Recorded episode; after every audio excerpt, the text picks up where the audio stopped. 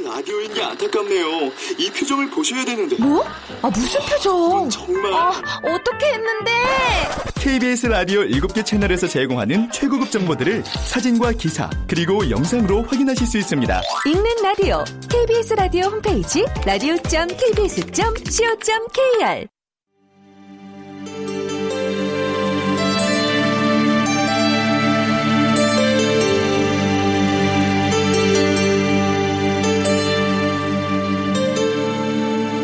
연산군 이용은 성종에 맏아들이며 어머니는 패비 윤씨이다.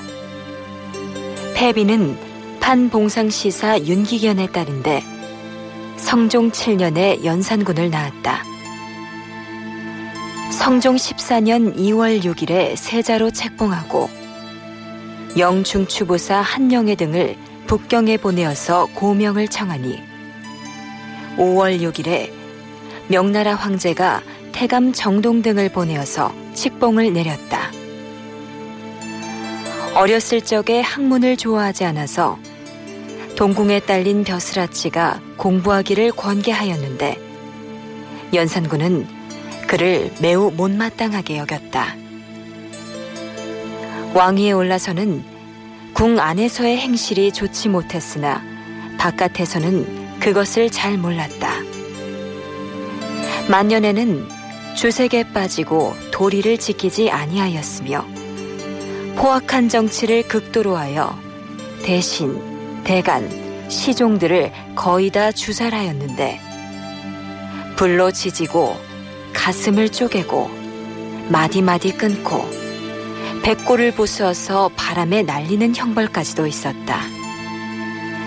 결국 왕위를 패하고 강화도에 교동으로 보낸 다음 연산군으로 봉하였는데 두어 달 살다가 병으로 죽으니 그때 나이 31세였으며 재위 기간은 12년이었다.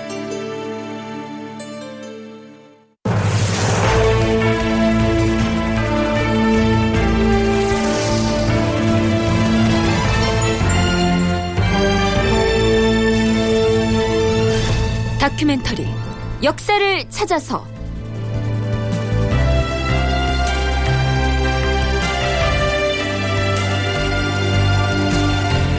제 581편 연산군과 대간 수륙제를 두고 충돌하다. 극본 이상락 연출 김태성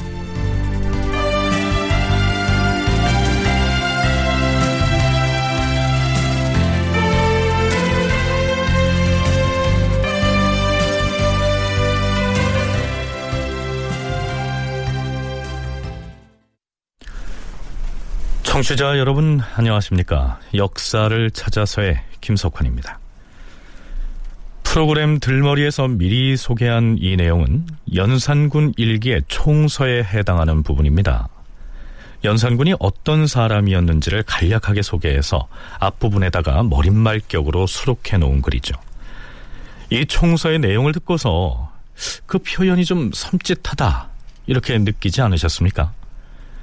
그 내용 중에서 연산군이 세자 시절에 학문을 썩 좋아하지 않았다 하는 모 대목이야 우리가 성종치세를 다룰 때 이미 거론했었죠. 특히 연산군이 두 번의 사화를 통해서 절대 왕권을 무기로 휘둘러서 이 신료들을 무참히 살해했다는 내용을 소개한 대목은 그 표현만 갖고도 아주 끔찍한데요. 여기에서 우리는 과연 이 연산군 일기라는 실록의 내용들이 객관적으로 기술된 것이냐.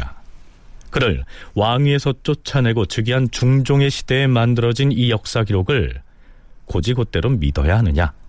이 부분을 짚어보지 않을 수 없습니다.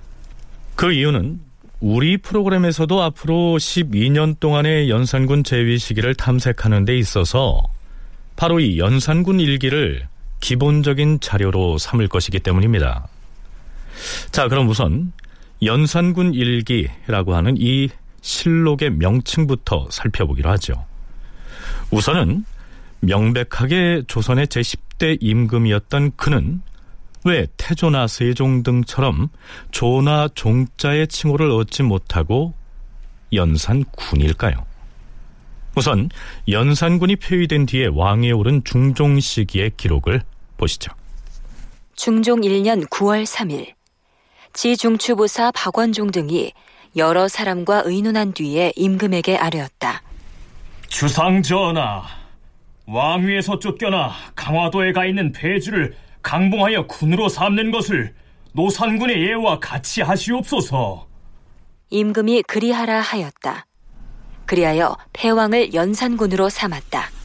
그러니까 폐왕, 즉 왕위에서 쫓겨난 그의 칭호를 무엇으로 할 것인지를 논의한 끝에 노산군의 예를 따르기로 했다라고 했는데요.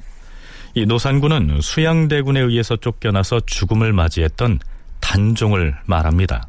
쉽게 말해서 칭호를 연산군이라고 한 것은 그를 임금으로 대접하지 않고 여러 왕자들 중에 한 명으로 그 격을 낮춘다는 의미입니다.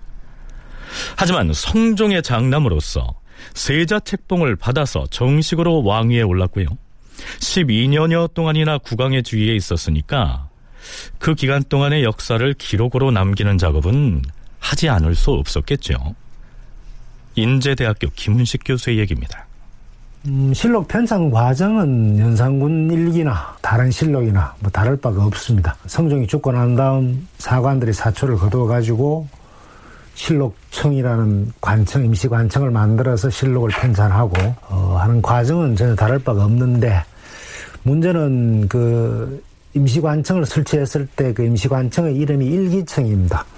다른 왕대는 실록청인데 그 일기청이라는 관청 이름 자체가 이미 이 연산군 자체의 정통성을 부여하지 않는다는 어, 그런 의미를 담고 있기 때문에 당연히 이 실록 편찬에 영향을 끼칠 수밖에 없습니다. 네, 역시 중종실록의 해당 기사를 잠깐 살펴보죠.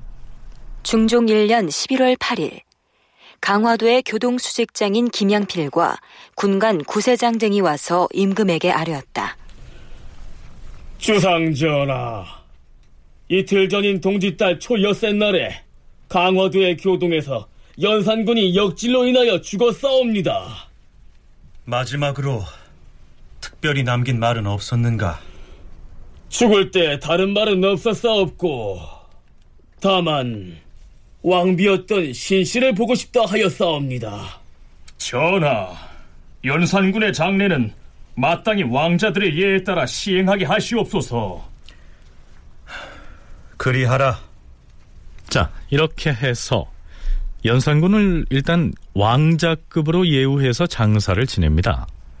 이제 남은 일은 연산군 재위 기간에 있었던 일들을 실록으로 남기는 일이었는데요. 연산군이 사망한 지 열흘이 지난 11월 16일에는 실록 편찬에 관한 일이 본격적으로 논의가 됩니다. 전하, 지금껏 선왕에 대한 역사 기록은 실록이라고 일컬었사오나 연산군의 사기는 실록이라고 말할 수 없사옵니다. 허면 무엇라 칭해야 합니까? 노산군의 예에 따라서 연산군 일기라 칭하고 이를 편찬하는 일 역시 일기수천이라 호칭해서 임시 관청을 설치하고 대제학 김감을 감춘 추관사로 삼아서 편수를 도맡게 하시옵소서. 의정부에서도 자주 왕래하면서 검찰을 하겠사옵니다. 이렇게 해서 실록청이 아닌 일기청이 세워졌고요. 연산군 일기의 수찬 작업이 시작된 것입니다.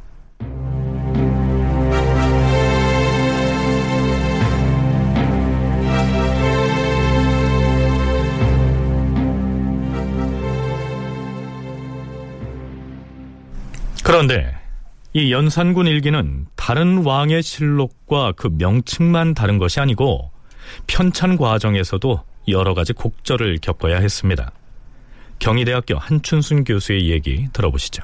그래도 연산군은 음, 폭군이기는 했지만 음, 제기간 동안 일정한 한 일이 있기 때문에 이제 전부 그게 실리기는 했어요. 그래서 1494년 12월에서부터 1506년 9월까지 11년 10개월간의 국정 전반에 관한 역사를 다루고 있는데요. 원래는 역사 편찬을 하면 실록청이 이제 설치가 돼야 되는데 이거는 일기청이 설치가 됩니다. 일기청이 설치가 되고 이제 감춘추관사가 임명이 되고 그랬는데 이 감춘수 간사가 대신 암살 사건에 또 연루되게 돼서 또 편찬 작업이 일시 중단되었다가 다시 이제 아, 다른 감춘수 간사를 임명해서 이제 바, 로 이제 편찬이 재개가 되는데요. 그럼에도 또 이제 그 연산군 12년 동안 워낙 연산군의 총애를 많이 받던 사람들이 편찬관으로 들어가 있다고 그래서 또 3개월에 편찬관이 또 교체가 됩니다. 뿐만 아니고요. 이 연산군이 실록의 내용들을 문제 삼아서 그 기록자들을 추적해서 아주 혹독하게 처벌한 모습을 지켜봤던 관원들이 임금이 중종으로 바뀌었는데도 편수 작업에 참여하지 않으려고 하거나 혹은 사관들이 자신이 작성했던 사초를 제출하기 꺼려하기도 했던 것입니다. 그래서 중종 2년 6월 17일에는 연산군 일기의 수찬 작업을 진행하던 일기청의 당상과 난관이 이러한 건의를 하기에 이릅니다. 전하, 연산군 일기의 수찬을 위하여 당시의 사관들에게 집에 보관하고 있는 사초를 일기청에 바치도록 이미 통보하여 싸웁니다. 하오나 서울에 거주하는 사관들의 사초 제출 기한이 5월 금음인데 한 달 보름이나 더 지난 지금까지도 사초를 바치지 아니하여서 일을 시작할 수 없는 실정이옵니다. 자신이 쓴 사초를 당연히 일기청에 가져다 바치는 것이 사관의 할 일인데 어찌하여 그것을 거부한다는 말이오? 사실을 바른대로 기록하였던 사관들이 자신의 사초 내용이 혹 누설되어서 연산군 때처럼 화를 당할까 두려워 그러는 것이옵니다. 자고로 사피를 잡는 자는 사실을 바르게 써야 하는 것이옵니다. 모름지기 배주 연산이 저질렀던 일들을 바르게 써야 전하께서 중흥하신 왕업이 밝혀질 것이 아니옵니까? 바라옵건데 이제부터 연산군 일기의 수찬 작업을 진행하는 중에 만일 그 내용을 누설하는 사람은 법을 정하여 엄격히 금하게 하시옵소서. 지금 일기청에서 아랜 대로 역사 편찬에 관한 일은 비밀로 유지하고 만일 누설하는 자가 있으면 무거운 벌을 내리도록 하겠소. 그럼에도 불구하고 사관들이 집에 보관하고 있던 사초를 모두 갖다 제출했다고 보기는 어렵겠죠. 그 연산군 때 워낙 폭정을 겪고 사람이 많이 죽는 걸 본 다음이기 때문에 실록을 편찬할 때는 뭐, 뭐 시정기가 기본이 되고 그 다음에 또 각종 그 사관들이 집에 보관하고 있는 개인이 쓴 사초 같은 거 이런 게 보관이 돼서 성종이 죽거나 어떤 왕이 죽으면 이런 것들을 다 수합합니다. 그러면 제출을 해야 될 의무가 있는데 사람들이 지금 전국이 하도 어수선하니까 잘 안 냅니다. 그래서 사실은 이게 한 4년 정도 걸릴 겁니다. 편찬하는데 내용이 뭐 이렇게 많은 것도 아님에도 불구하고 근데 그것은 무슨 뭐 왜곡하기 위해서 머리를 굴리기는 하고 시간을 소비한 게 아니고 자료가 워낙 부족해서 이제 실제로 관공서에 남아있는 것들 가지고 하고 그래서 늦은 것이죠. 연산군 일기의 수찬 작업이 4년이나 걸릴 정도로 지지부진했던 것은 연산군 치세의 일들을 비틀고 왜곡하느라 그랬던 것이 아니고 자료 수합이 제대로 되지 않았기 때문이다. 서강대 기승범 교수의 분석이 그러합니다. 사관이 그때그때 역사적인 사실을 기록해서 자신의 집에 보관을 했다가 임금이 사망한 뒤에 실록청에 제출하는 초고를 일컬어서 사초라고 하는데요. 이 사초와 더불어서 실록 수찬의 중요한 자료가 되는 것이 시정기라고 하는 것이 있습니다. 이 시정기는 조선시대 춘추관에서 각 관서들의 업무 기록을 취합해서 편찬한 국정 기록물인데요.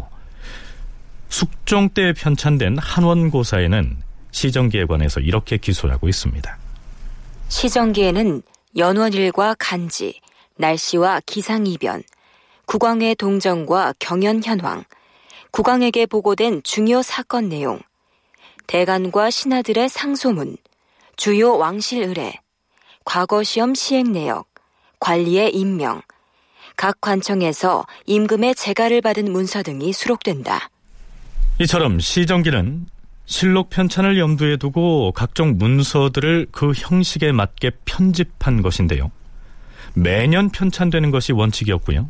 완성된 시정기는 춘추관에서 보관을 하다가 실록청이 개설되고 실록 편찬이 결정이 되면 실록청으로 이관을 했습니다. 따라서 이 시정기야말로 사초와 더불어서 실록 편찬의 가장 중요한 핵심 자료가 되는 것입니다. 따라서 연산군 일기의 수찬 작업을 할 때에도 당연히 연산군 때 편찬해서 춘추관에 보관해두었던 시정기를 수합해서 기본 자료로 삼아야 할 텐데요. 이 연산군이 수시로 시정기를 파헤쳐서 신료들을 처벌하는 근거로 삼았기 때문에 이때에는 시정기가 제대로 작성되어 있지 않았다는 것이 문제였습니다.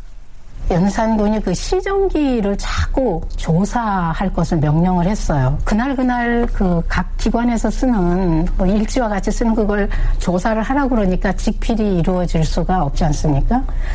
그리고 또 사관이 가장 중요한 정청이나 경연 등에 참여하지 못하는 경우가 참 많았어요. 그리고 또 인물이 어, 연산군의 사랑을 많이 받아서 직필을 하지 못하는 이런 직필할 수 없는 또 그 사람들이 쓴 사료의 신빙성을 좀 인정할 수 없었던 그런 어려움도 있었고요.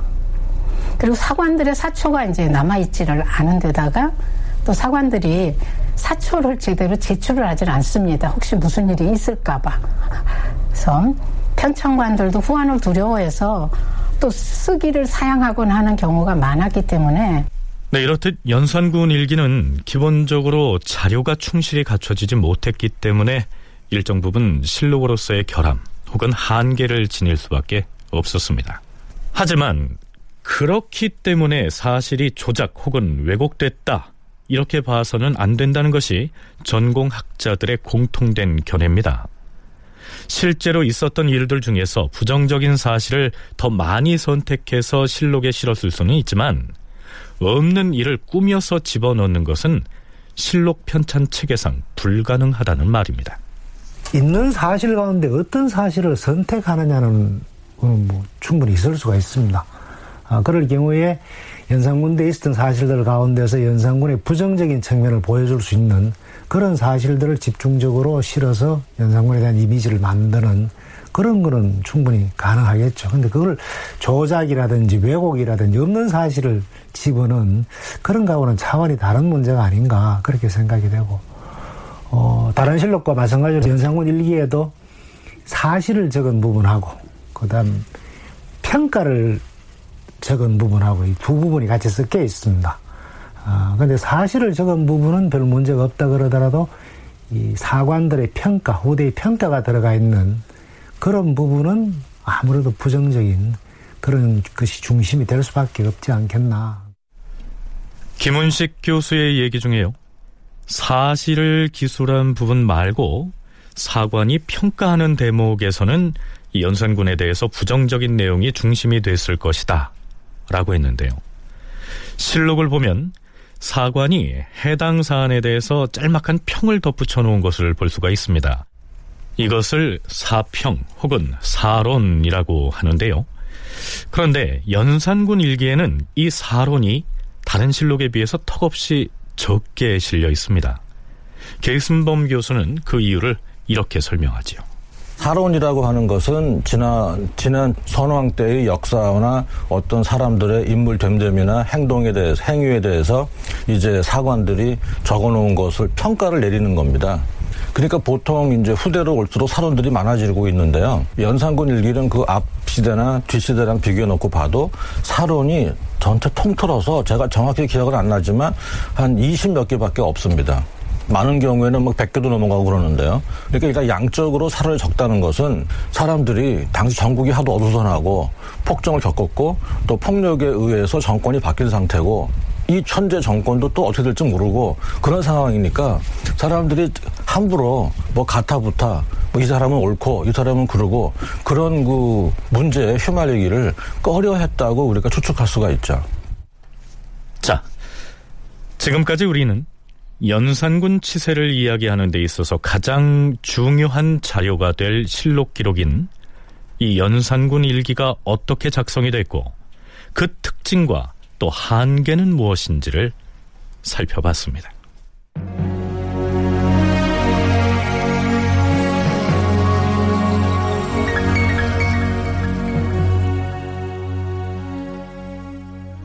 금삼의 피라고 하는 문학작품의 이름을 들어보신 적이 있습니까? 일제강점기이던 1935년 3월 20일부터 12월 13일까지 매일신보의 연재가 돼서 큰 인기를 모았던 박종화의 장편 역사 소설입니다. 연산군이 억울하게 사약을 먹고 죽은 이 어머니 윤 씨를 복위시키고자 해서 일으킨 갑자사화를 작품화한 것이죠. 금삼의 피 같은 거 저도 어릴 때 읽었는데 오히려 연산군 쪽으로 동정하게끔 빨려 들어갔던 것 같아요. 저 같은 경우는. 그러니까 물론 뭐 사람들을 죽이고 폭정을 하건 한 건 사실이지만 아 그럴 수밖에 없는 이 기막힌 그 사정이 있었고 효성이 지극했고 뭐 그런 쪽으로 좀 저는 기억에 남거든요. 그렇다 보면은 폭군으로만 알려져 있는 연산군이지만 연산군의 어떤 그 내면적인 심리를 비록 문화 작품이지만 뭔가 그걸 가지고 일반 독자들에게 호소한 측면이 있지 않은가. 또 한 가지는 조선 왕조가 문치 중심 사회고 유교 사회이다 보니까 현대인이 볼 때 드라마틱하고 막 그런 그 소재 글감이 별로 많지 않습니다. 또 저 좀 밋밋한 편이 있죠. 이거는 뭐 선악의 문제가 아니라 실제로 그렇게 흘러왔으니까 거기에 비해서 연산군 같은 경우 정말 다른 조선의 왕들처럼 그저 뭐 과인이 잘못이로다 뭐 이렇게 하면 넘어가는 게 아니라 막 실제로 왕권을 막 휘두르기도 해버리고 금삼에 피해서 이 금삼이란 비단적삼을 일컫습니다. 그러니까 폐비 윤 씨의 피 묻은 비단 적삼을 말하는데요. 이러한 내용은 정사인 성종실록이나 연산군 일기에는 올라있지 않고요. 야사에만 등장합니다. 야사에 올라있는 윤 씨의 사사 장면은 소설뿐만이 아니라 영화나 드라마 등에서도 단골로 등장합니다. 이런 내용이죠.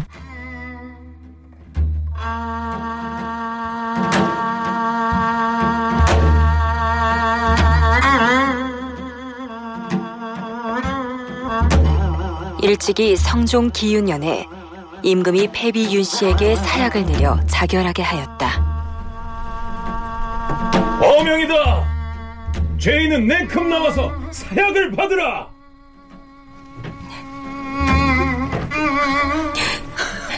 전하께서 기어이 나에게 사약을 내렸다는 말이냐? 알겠느니라. 어머니, 이것을 받아주세요. 윤 씨가 눈물을 닦던 피 묻은 손수건을 친정 어머니 신 씨에게 주었다. 어머니, 내 아들이 다행히 목숨이 보존되거든. 이 손수건을 전해주면서 어미의 원통한 죽음을 알게 해주세요.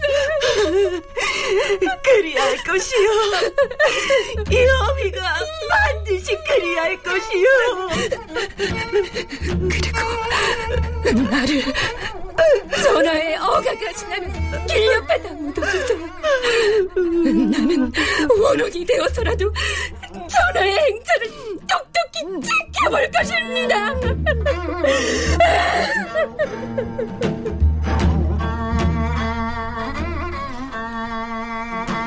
인수대비가 세상을 떠나자 대비의 어머니 신씨는 나인들을 통하여 연산군에게 그 피 묻은 손수건을 올렸다. 그러자 연산군은 자신을 돌봐주던 자순대비가 친어머인 줄만 알고 있다가 이 말을 듣고 깜짝 놀라서 매우 슬퍼하였다. 연산군은 그 당시의 시정기를 가져오라 하여 보고는 자, 이렇게 연산군의 무차별한 사륙의 횡포가 이렇게 시작이 됐다는 겁니다. 자, 이상의 내용은 인조 때 김육이라고 하는 사람이 간행한 김효록이라고 하는 야사에 나오는 내용입니다. 그런데요, 야담집인 파수편에는 또 이렇게 기술되어 있습니다. 나는 사약을 받을 이유가 없다! 이놈들, 이건 놓아라!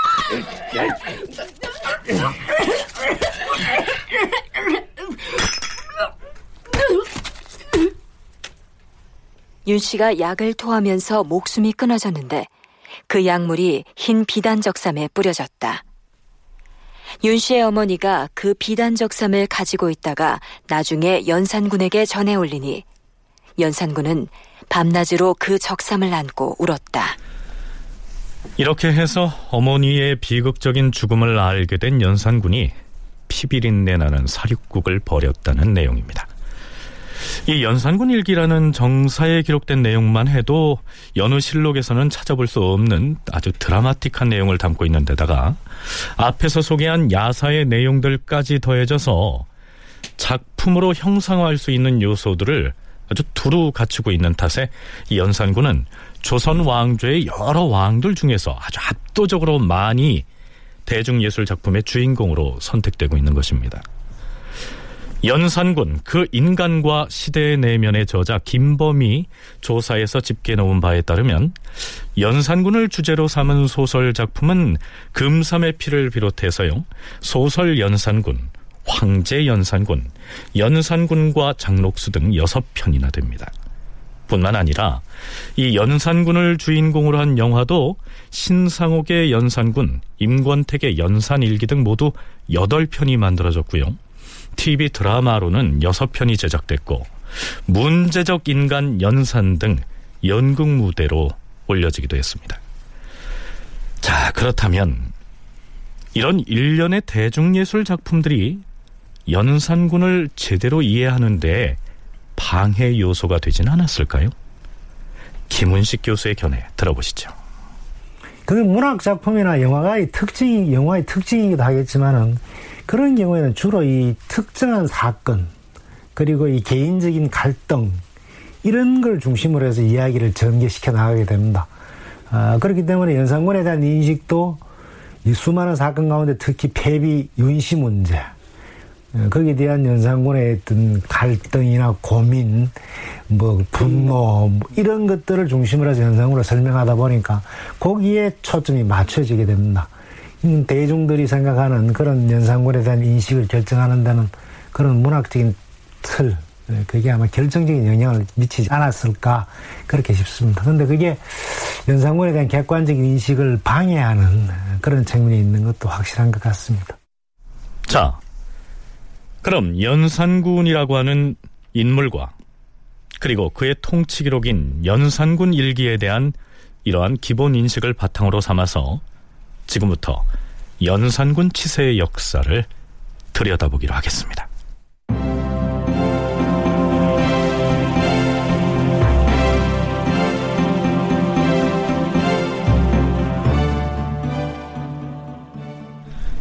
연산군은 우리 나이로 19살 때 왕위에 올랐기 때문에 성인이 다 돼서 즉위한 셈이죠.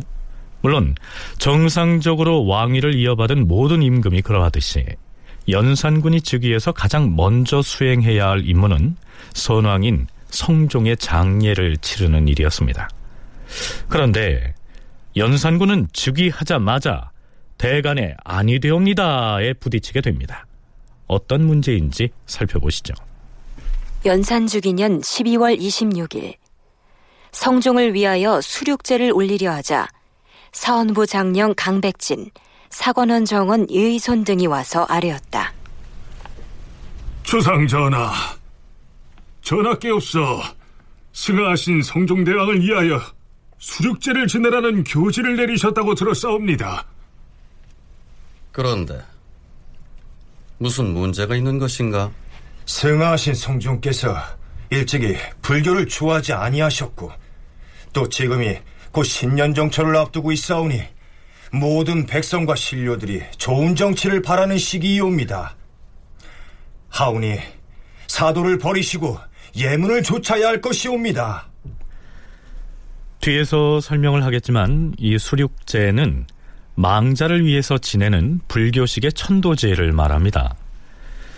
대가는 국왕이 불교식으로 이 수륙제를 지내는 것을 사도라고 표현하고 있는데요. 사도란 옳지 않은 길, 즉 불교를 이단으로 치부해서 그렇게 표현한 말입니다. 자, 그렇다면 연산군은 과연 어떻게 대응할까요? 선왕께서 불교에 관한 일을 어찌 모두 다 좋아하셨겠는가? 그러나 수륙제의 거행은 이미 조정조로부터 쭉 시행해왔고 승하하신 대행 대왕께서도 그만두라는 유언이 없었으니 이제 와서 폐지할 수는 없다. 전하, 선왕께서는 본디 불교를 믿지 않으셨사온데 이제 전하께서 77일의 수륙제를 지내신다면 이것은 효자가 어버이를 받드는 뜻이 아니옵니다. 지내지 마시옵소서. 선왕께서도 다 행하신 일이다. 선왕께서 비록 불교를 좋아하진 않으셨으나 또한 이전의 선왕을 위하여 그리 행하시었으니 나도 마땅히 대행왕을 위하여 행하겠다는 것이다. 연산군은 왕위에 오르자마자 사헌부, 사간원의 관관들과 성종을 위해서 수륙제를 지내는 일로 맞부딪힙니다. 자, 그렇다면 이 수륙제를 지낸다라는 것은 어떤 의미를 지닐까요? 계승범 교수의 얘기 들어보시죠.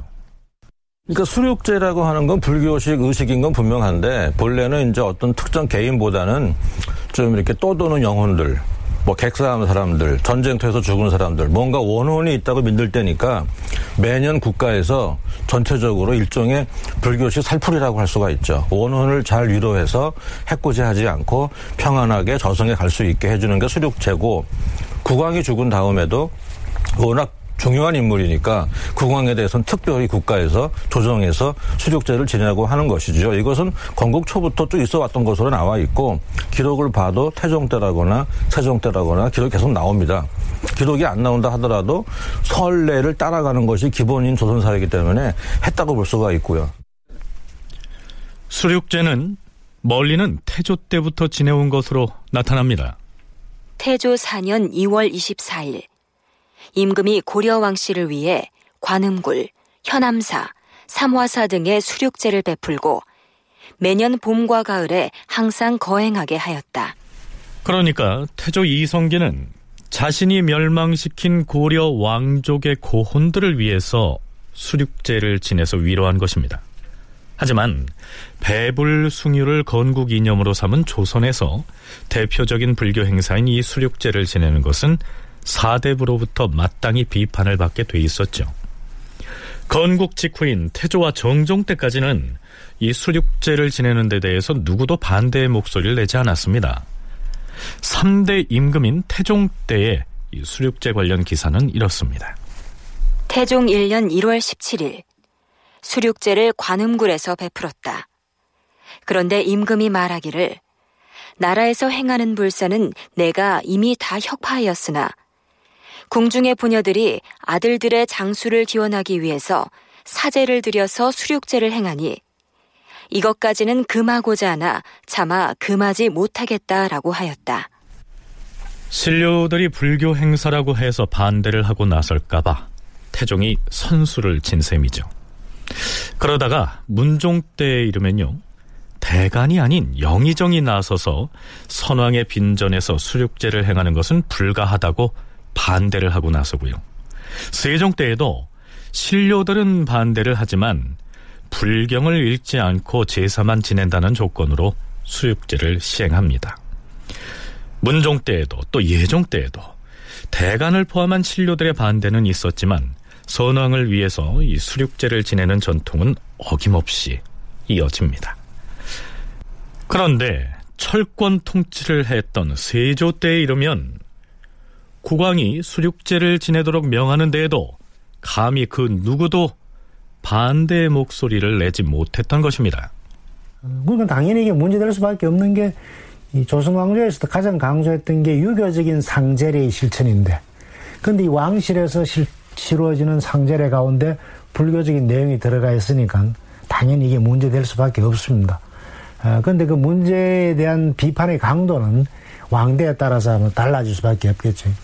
가장 대표적인 게 세조대 같은 경우에는 아무런 비판도 신하들은 못합니다. 근데 이 성종대에 들어오면서 유교 정치가 진전이 되면서 불교에 대한 비판이 강해지고 당연히 왕실의 수륙제에 대한 비판도 강해질 수밖에 없습니다. 근데 성종이 왕이 앞장서서 불교에 대해서 비판적인 자세를 보이기 때문에 신하들이 나서서 거기에 대해서 이의를 제기할 필요가 없는데 연산군 때는 저기 초기에 이 수륙제를 시행하자 신하들로서는 아 이거는 기왕의 이 성종대의 그와 같은 흐름과는 역행되는 거다. 드디어 성종 때에 와서 6.25 정치가 강력하게 자리 잡고 드디어 조선의 문물이 완성되면서 수륙제에 반대하는 목소리가 매우 격렬해졌던 것입니다. 물론 성종 역시 즉위한 직후에는 대간의 반대에도 불구하고 선왕에 대한 수륙제를 지냈지만요. 그것은 대비와 원상들이 주도한 것이라고 할 수 있습니다. 성종은 그 자신이 불교를 아주 강력하게 배척했던 군주였습니다. 성종 24년 말부터 25년 초에 올라 있는 수륙제와 관련된 기사를 살펴보죠. 전하, 충청도 태안군의 안파사란 사찰에서 해마다 수륙제를 베푸는 것은 세공미를 운반하는 좋은 손이 사고 없이 편안히 갈 수 있도록 비는 뜻이옵니다. 그런데 수륙제를 지내는 데 소요되는 쌀을 여러 거울에 나누어 배당하고 있지만 도내의 주군이 모두 넉넉하지 못하여 굶주린 백성들이 한둘이 아니옵니다. 백성에게 폐해를 끼치는 것이 과연 옳게 싸웁니까? 정컨대 그것을 혁파하시옵소서. 음. 조언을 할 때 배에 탄 선원들이 많이 익사하기 때문에 수륙제를 베풀어 비는 것이었다.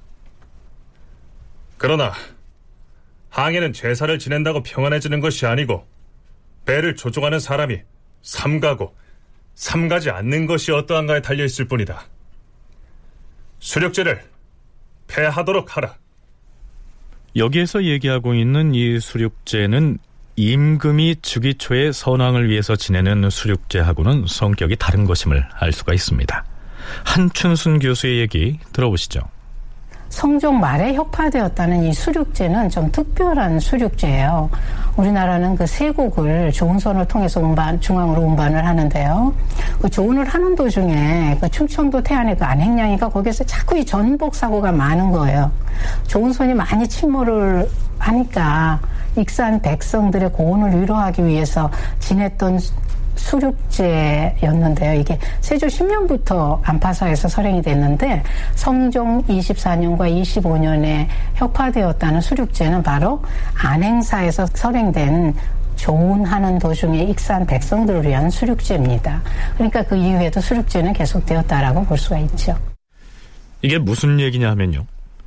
성종이 이때 파했다는 수륙제는 세공미를 운반하는 좋은 선에 무사항해를 비는 그 수륙제였지 왕실에서 지내는 수륙제가 없어진 것은 아니었다는 얘기입니다.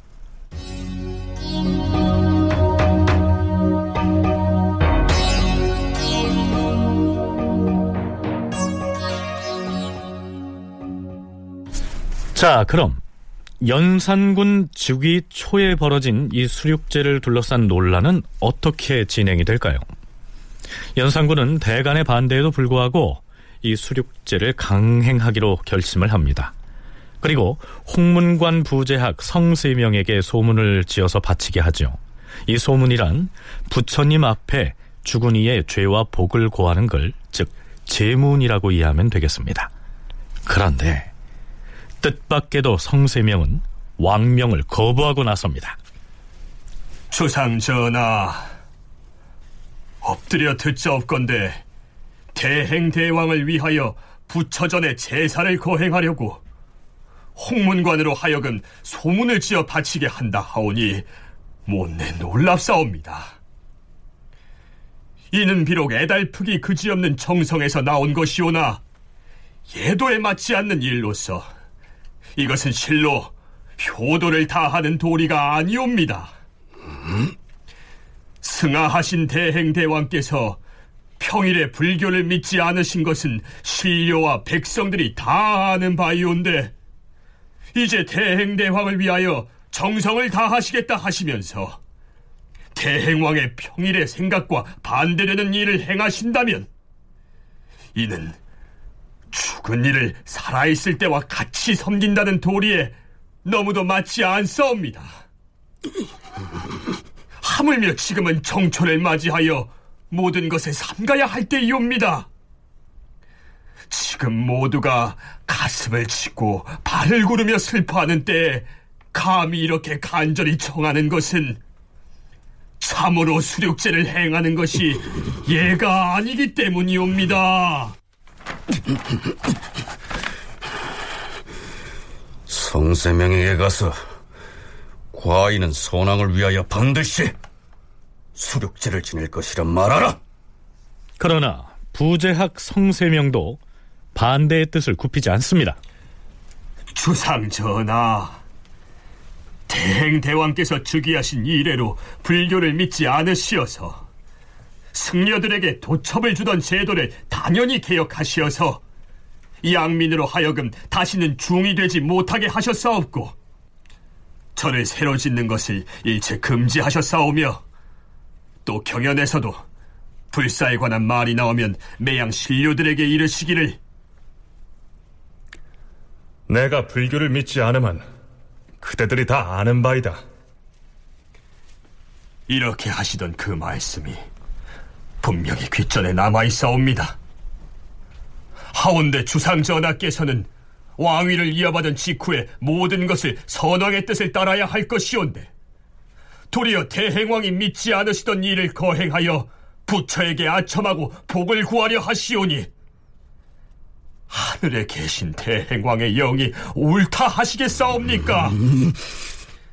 더구나 막 새해가 시작되는 정초는 온갖 교화의 출발이므로 더욱 삼가해야 할 것이온데 선왕을 위하여 제를 지내는 것은 대행왕께서도 폐지하지 않으셨고 또 그만두라는 유교가 없으셨다. 이렇게 말씀하시오니 실망을 이기지 못하겠사옵니다. 대행왕께서 제를 지내셨음은 마지못해서 돌아가신 예종대왕의 뜻을 따른 것이오며 또 유교를 남기지 아니하였음은 애초에 오늘날에 이 행사가 있을 줄을 모르셨기 때문이옵니다. 수력제를 거두어 주시옵소서 주상 전하.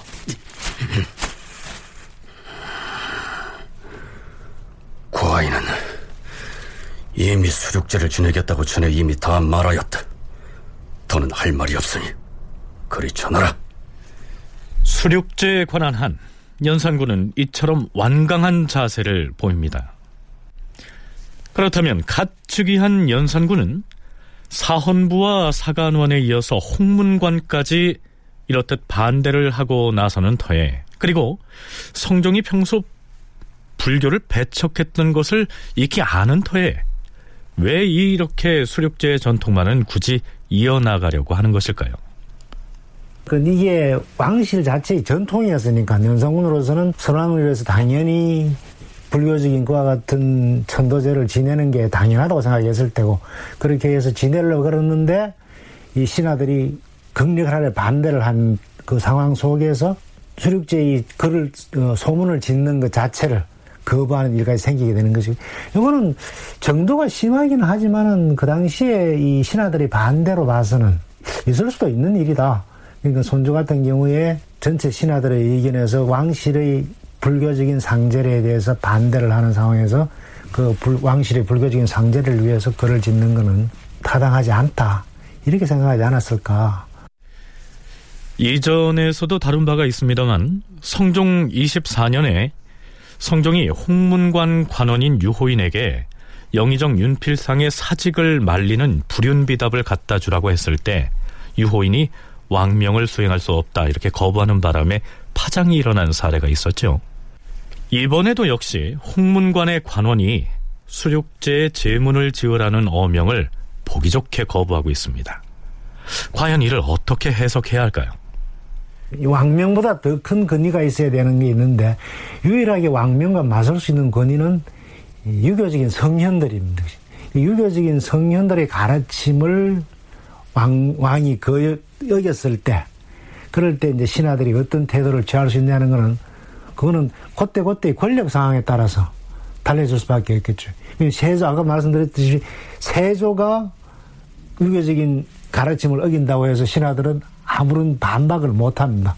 근데 이제 성종 지나고 연산군 때 특히 연산군 초기, 초기, 초기 같은 경우는 신하들의 유교적인 정치 원리, 원칙에 대한 강조가 강해지고 그래서 그런 것을 관철시키기 위해서는 왕의 과 같은 명령도 거부할 수 있다는 그런 생각이 있었던 거 아닌가.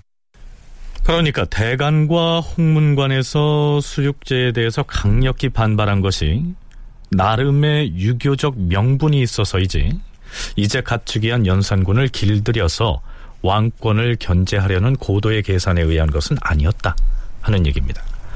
그럼에도 불구하고 수륙제에 대한 반대의 목소리는 역대 어느 왕 때보다 강력합니다. 자, 과연 연산군은 성종에 대한 수륙제를 끝내 지내게 될까요?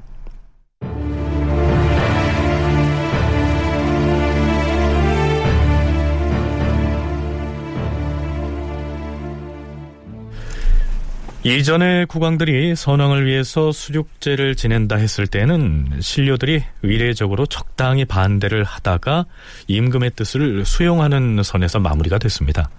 자, 이번엔 상황이 녹록지 않아 보이는데요. 즉위년 12월 28일 다시 강백진, 이의손 등 사헌부의 관원들이 연산군을 찾아옵니다. 전하, 왕실 자제들의 장수를 비는 축수제는 오래전부터 내려온 관행이었사오나 성종 대왕께서 폐지하셨사옵고 승려에게 도첩을 주는 법은 법전에 뚜렷이 올라와 있음에도 선왕께서는 불교를 믿지 않으므로 준수하지 않으셨사옵니다.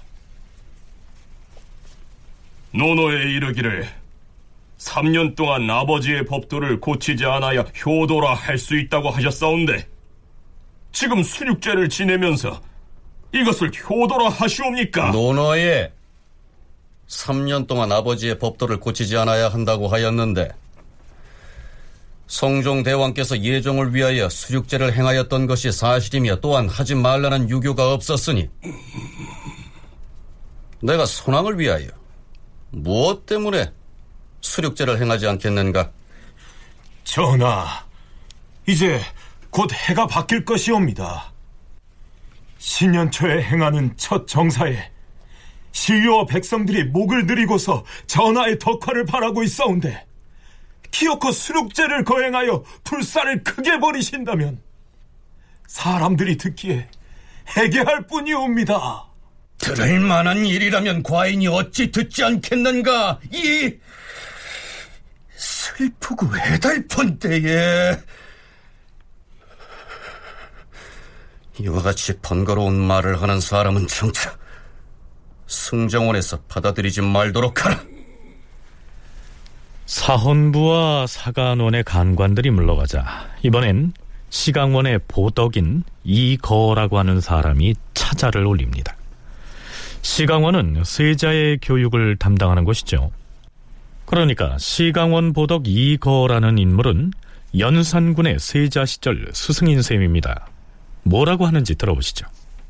주상전하, 신등이 모두 못난 자질로 일찍이 전하를 모셨사온데 전하께서 학문이 날로 고명하시어서 세상 이치에 바르고 바르지 못한 것과 일에 옳고 그른 것을 분명히 알지 못하는 것이 없었으므로 신등이 항상 뒷날에 잘못하시는 일이 없으시리라 생각하여 싸웁니다. 하온데 지금 왕위를 물려받으시자마자 맨 먼저 불사를 거행하시려 하오니 대저 부처에게 죄를 올리는 것은 임금으로서 해서는 아니 될 악덕이옵니다. 처음으로 즉위하시게 되어 백성이 좋은 정치를 바라는 날에 이런 일을 하시니 실망이 옵니다. 신등이 처음 이 일을 듣고 곧장 와서 아래려 하였사오나 대간과 시종들이 파야흐로 전하께 추청을 올리고 있었기에 신등은 전하께서 대간에 관하는 말을 조차 거절하지 않으시고 의심 없이 부정한 것을 제거하시어 첫 정사를 새롭게 하시리라 여겼사옵니다. 그런데 결국 오늘에 이르도록 수륙제를 파하겠다는 말씀을 내리지 않으시니 몸들 바를 모르겠사옵니다. 신등이 오랫동안 동궁 시절의 전하를 모시어서 비록 큰 공은 없었사오나 잘 못하시는 일을 보고는 말하지 않을 수가 없어서 감히 말씀드리오니 엎드려 바라옵건대 불사를 정지하도록 명령하시어서 신등이 평일에 바라던 바대로 따라주시옵소서. 아, 아, 아, 아, 아. 나는 듣지 아니할 터이니 물러들 가세요. 자, 시강원, 보덕, 이거 등의 간언은 듣기에 따라서는 매우 불쾌하게 느껴질 수도 있었습니다. 세자 시절의 스승이라는 사람들이 와서는 마치 내가 그렇게 가르치지 않았는데 어째서 수륙제 시행 같은 악행을 저지르려고 하느냐 이렇게 따지는 격이었으니까 말이죠. 연산군으로서는 대가는 물론 홍문관 그리고 시강원의 스승들까지 나서서 수륙제를 이처럼 강하고도 또 집요하게 반대하고 나설 줄은 미처 몰랐던 모양입니다. 그리고 왕실 불사에 관한 일은 왕실의 여인들이 주관해온 일이었으므로 연산군도 즉위하자마자 성종을 위해서 수육제를 지내는 문제를 이미 대비들에게 보고해서 의견을 구했던 것이죠. 결국 연산군은 승지 송지를 장의사라는 사찰에 보내면서 이렇게 말합니다. 가서 절차를 밟아 수륙제를 지내도록 하라. 그런데 이번엔 대궐 문 밖이 시끄럽습니다. 주상 전하, 수륙제를 거두어 주시옵소서. 수륙제를 거두어 주시옵소서. 지금 저, 저 저것이 무슨 소리인가? 아래옵기 송과오나 지금 걸문 밖에선 유생들이 성경관 유생들이 몰려와서 무엇라 하는 것인가? 대행대왕을 위하여 수륙제 지내는 것을 중지하라고 뭐라? 하! 하하하! 이제 공부하는 유생들까지 들고 일어나서 수륙제 반대를 외치고 있다는 말인가? 여기 성균관 유생 대표 조유영이 올린 글을 받아왔사옵니다. 어디? 주상 전하, 엎드려 아래옵니다. 대행 대왕께서 지극한 인덕으로 백성을 살피셨사온데 이는 마치 천지가 덮어주고 부모가 어루만져 주듯 하심에 우리 동방 만세의 복이었사옵니다. 하운데 하루아침에 불행하게도 신들을 버리시고 승하시니 깊은 산골의 무식한 남녀들까지도 모두 부모상을 당한 듯 슬퍼 울부짖사옵니다.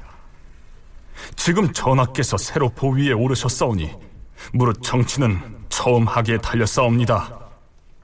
신등이 엎드려 듣자옵건데 국가에서 선왕을 위하여 복을 구하느라고 죄를 지내어서 부처에게 빈다 하오니 신등이 극이 마음이 아프옵니다. 선왕께 거룩한 덕과 큰 사업이 있으시어서 복록이 하늘처럼 크온데 어찌 부처에게 죄를 지내어서 망령되이 구하고서야 복이 되오리까? 이것은 선왕을 복되게 하는 것이 아니라 선왕에게 누가 되게 하는 것이옵니다. 승하신 대행대왕께서는 유교를 숭상하고 이단을 배척하시어서 부처에게 죄를 올리는 것과 승리에게 도첩을 주는 법을 일체 폐지하셨사옵니다. 부처에게 복을 비는 것은 어버이에게 도움이 안 되는 것을 알아 그것을 부끄러이 여기는 까닭에 고려 말년의 더러운 풍속이 하루아침에 개혁되었던 것이옵니다.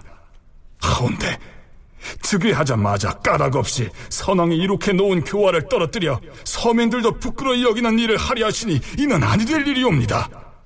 공자는 3년 동안의 아버지의 법들을 고치지 말아야 효도라 할 수 있다 하였사온데 지금 선왕에 승하신 지 열흘도 지나지 않아서 선왕의 법들을 고쳐서 허무하고 요기한 일을 숭상하려 하시니 어찌 이것을 효도라 할 수 있겠사옵니까? 수륙제에 반대하는 유생 대표의 상소문은 한참이나 계속됩니다. 드디어 연산군은 이렇게 명합니다. 골문 밖의 유생들을 모두 잡아다 의금부에 하옥하라. 다큐멘터리 역사를 찾아서 다음 주 이 시간에 계속하겠습니다.